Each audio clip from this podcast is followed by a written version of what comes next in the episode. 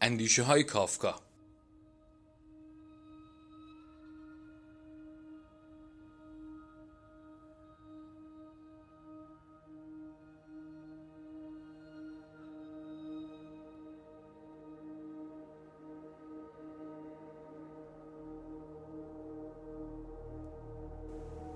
من را درک نمی کنند.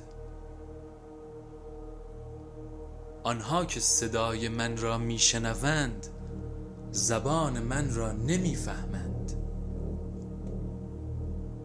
مردم فقط از روی کنجکاوی کلمات درهمم را دنبال می کنند.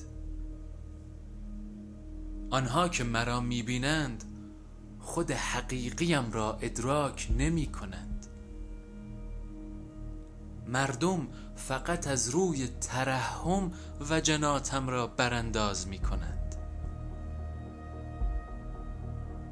در قفسی خود را معرفی می کنم که من نساختم. اما به اختیار خودم در آن مانده ام و در آن را محکم بسته ام که با جهان پیرامون بیشتر از پیش احساس نزدیکی کنم.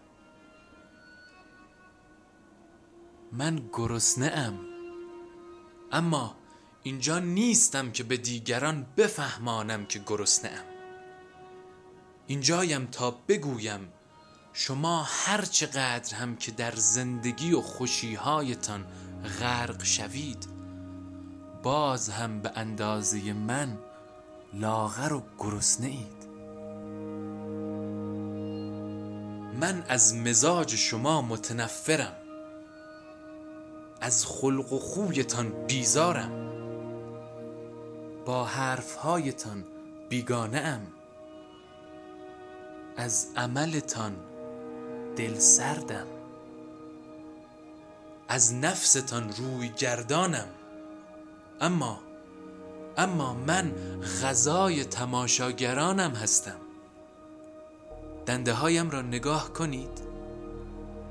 پوست آویزان چشمهای گود رفته ام را نگاه کنید. خوب نگاه کنید. از قفس رهایم کنید و سر و دستم را جدا کنید و ببلید اما باز به شما خواهم گفت که شما هرگز سیر نمی شوید.